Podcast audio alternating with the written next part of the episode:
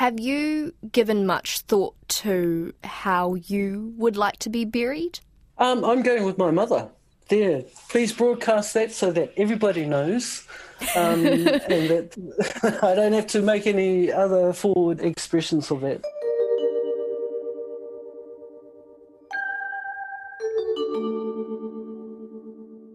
We may not like to think about it, and it is grim in what's been a very grim year, but innovation in the way we bury the dead is booming.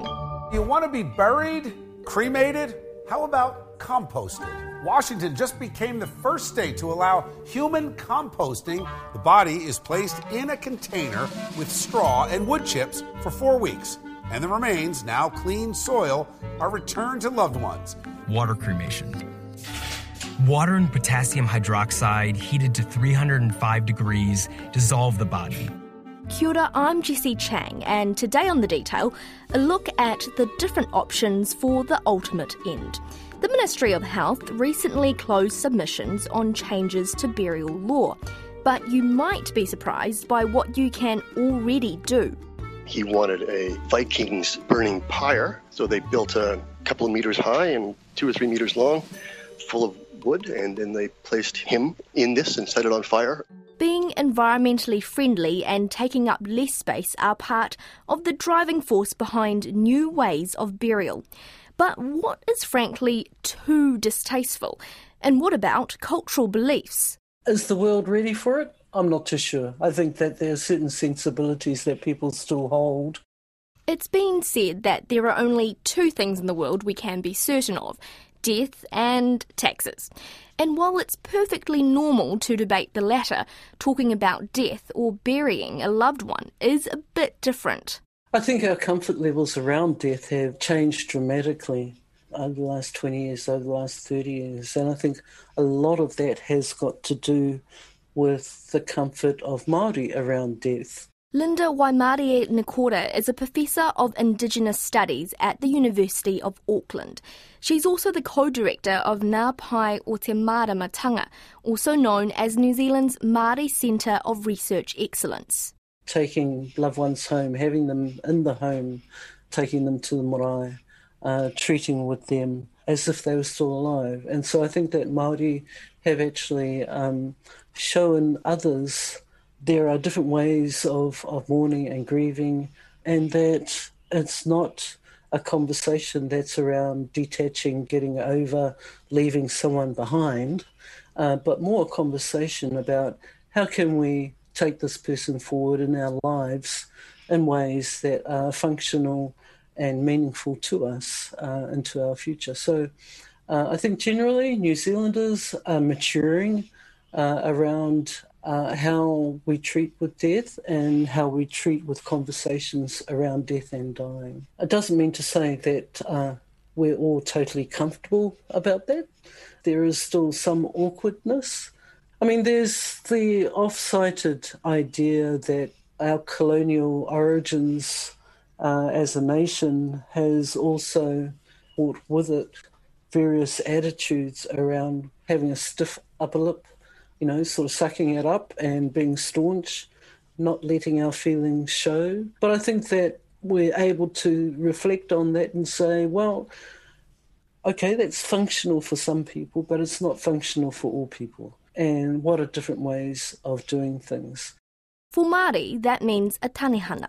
The go to explanation, I suppose, in terms of tangi, is a three day event where there are mourning rituals that take place that culminate in both the disposal of the human remains as well as uh, coming together and, and sharing food, breaking bread, uh, providing a lighter mood environment for people to return back to ordinary daily lives. That doesn't mean to say that things are over. That family uh, and those who have been bereaved still need care and support for many months, sometimes years into the future.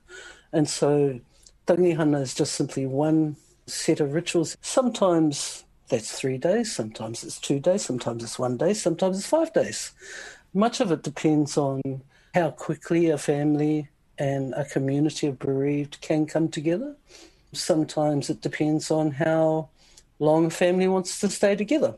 So what happens at a tangihanga? There's lots of talking, uh, lots of crying, uh, but all very much in a ritualized format. For Muslims, bodies are to be buried as soon as possible and placed on their right side. Graves should also face the direction of Mecca. Cremation is forbidden.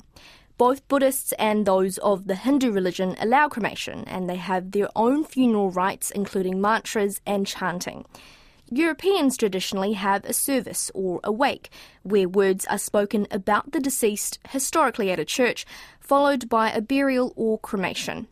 But traditional ideas on that are changing. Will Harvey is a senior reporter at Stuff who's been looking into the legal ways you can bury someone in New Zealand. The most common way is a cremation. About 70% of funerals involve a cremation of some sort.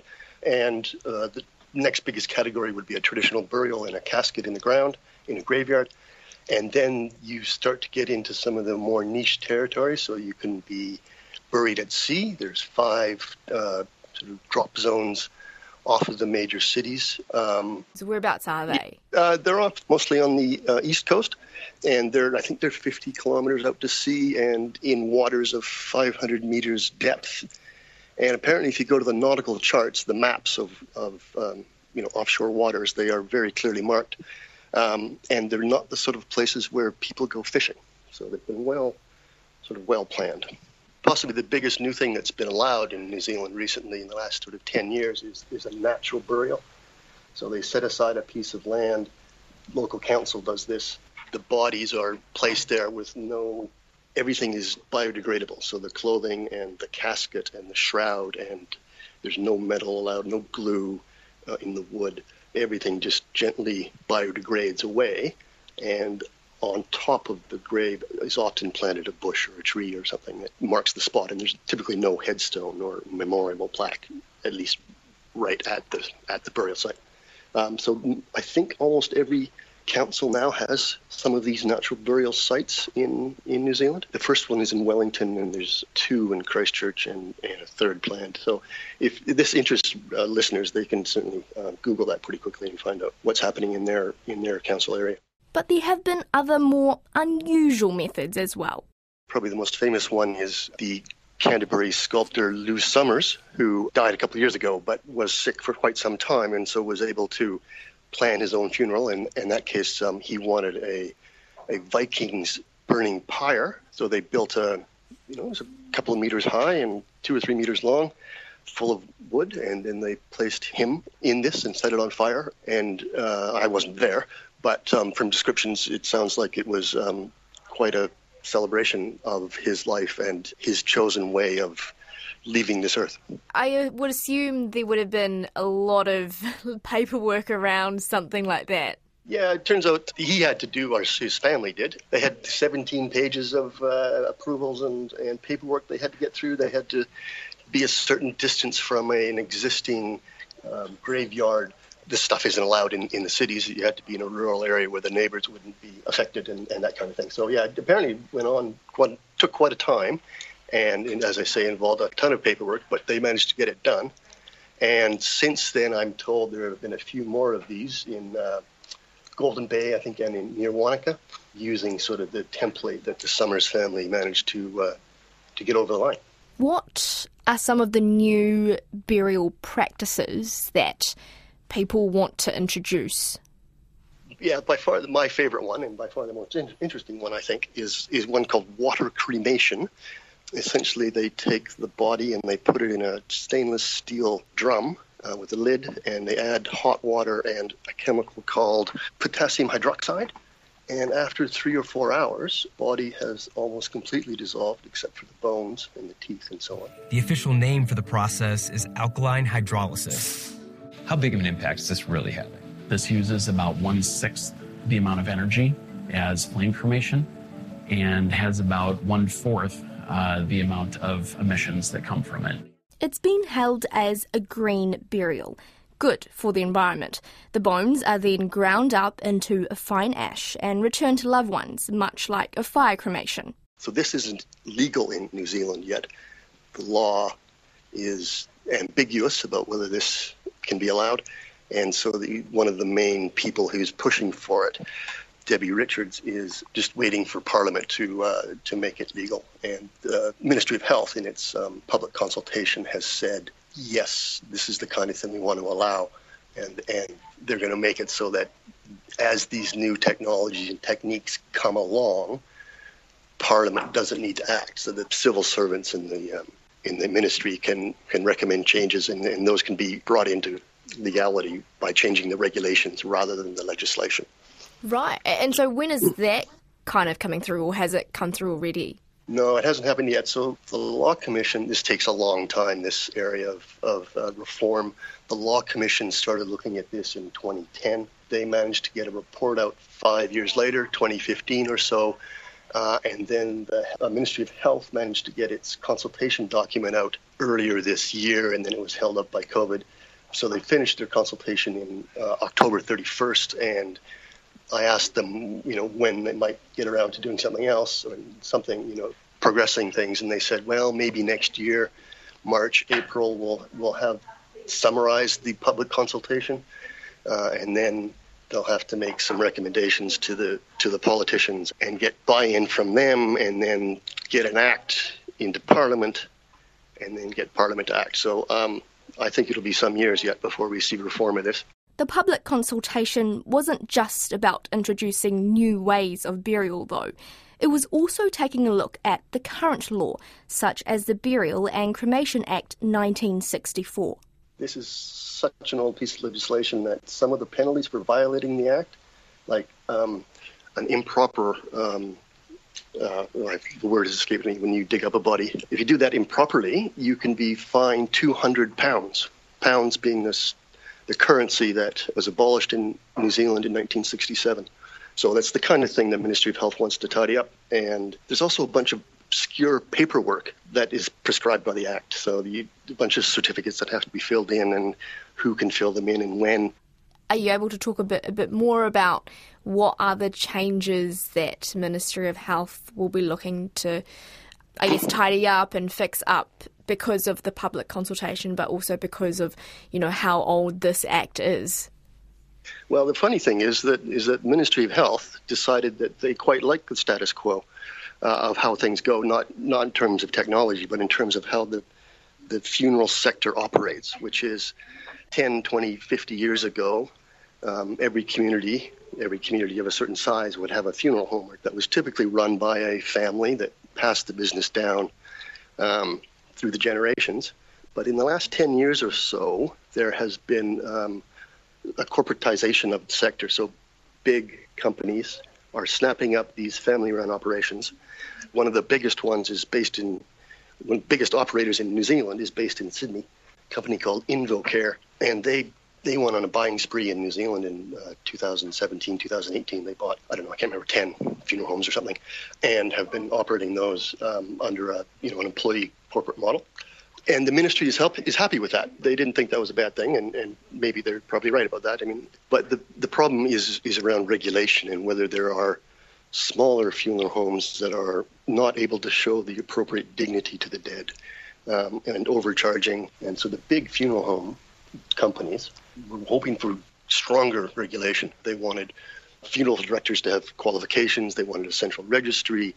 They wanted um, some investigatory powers given to some uh, some bureaucrats so they could look into this if there are problems. And none of those none of those powers really exist under the um, existing act, so it's very unregulated. And the Ministry of Health, as I said, was by and large happy with the status quo there. And the big corporate guys want want more regulation to, to make sure the little guys are uh, properly behaved, and perhaps um, the big guys are looking after their uh, economic self-interest in that. A growing population, less space, and an increasing focus on the environment are all affecting the burial industry. But how does that mesh with cultural practices? Linda Waimarie Nikora says more and more Māori are choosing cremation, even though historically that wasn't an option. There's some really, really exciting things on the horizon in terms of um, the different forms of disposal uh, that are being researched and investigated. 20 years ago, 30 years ago, when the idea of cremation came across people's um, paths, people within the Māori world sort of thought, oh no, no, we can't have that. That's just outside the scope of possibility or comprehensibility. Yet uh, it's now pretty much a common practice in the Māori world. As the land available for internment becomes less and less and less, uh, the spaces in which we're able to actually deposit human remains become smaller and smaller and smaller. Uh, so cremation has been been on the cards as a real option, uh, is increasingly being pursued by Māori throughout New Zealand and around the world. So water cremation isn't such a big step up from current practices. But another method that was recently made legal in Washington and making a lot of noise is a different story. Interesting premises have an interesting concept. In Washington state now, it is allowing the first time to allow the composting of human bodies. Mm-hmm. They actually turn the, your body into compost. Yeah, I had had many questions for you at first because I was, and I felt really dumb asking some of them, but I, I think they're natural questions. You get this as soil. Yeah, that's it how come it's back, given like back a, to you. essentially like a mulch. Yeah, like Okay.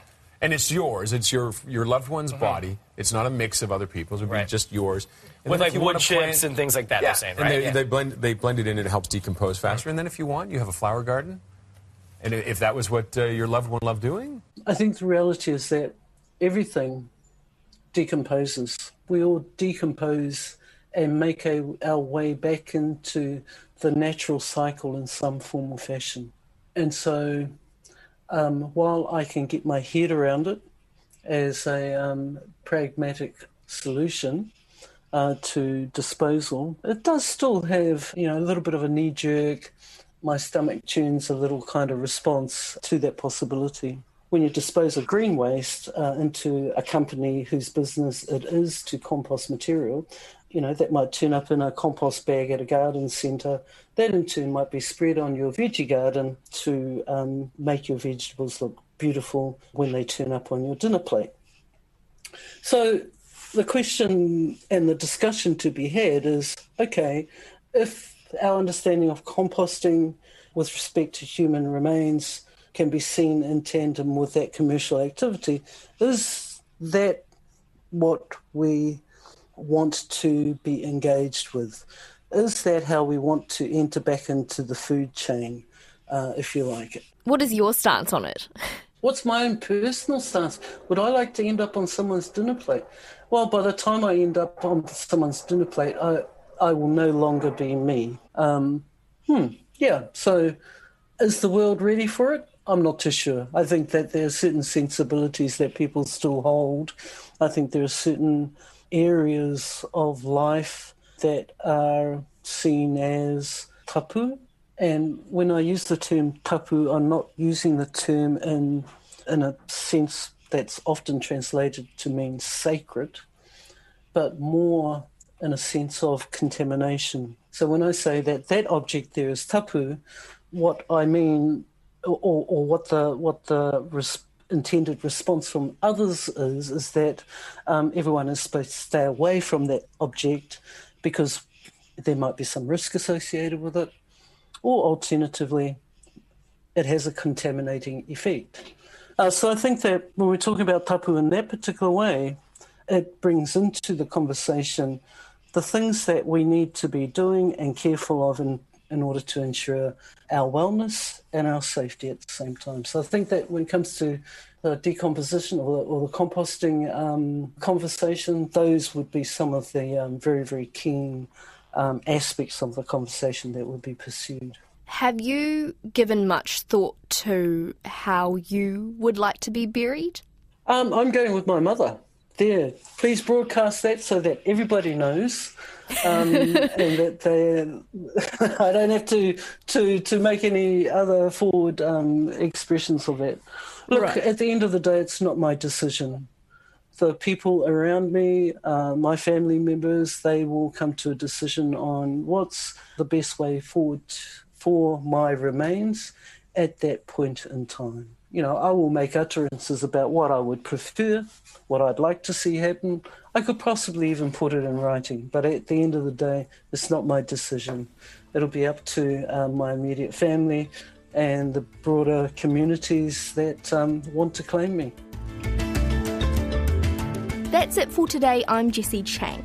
The detail is brought to you by newsroom.co.nz and made possible by RNZ and NZ On Air. You can get us downloaded free to your mobile device every weekday from any podcast platform. And if you're using Apple, leave us a rating so other people can find us too. This episode was engineered by Rangi Powick and produced by Sharon Brettkelly. Thanks to Linda Waimarie Nikora and Will Harvey. Ka kite anō.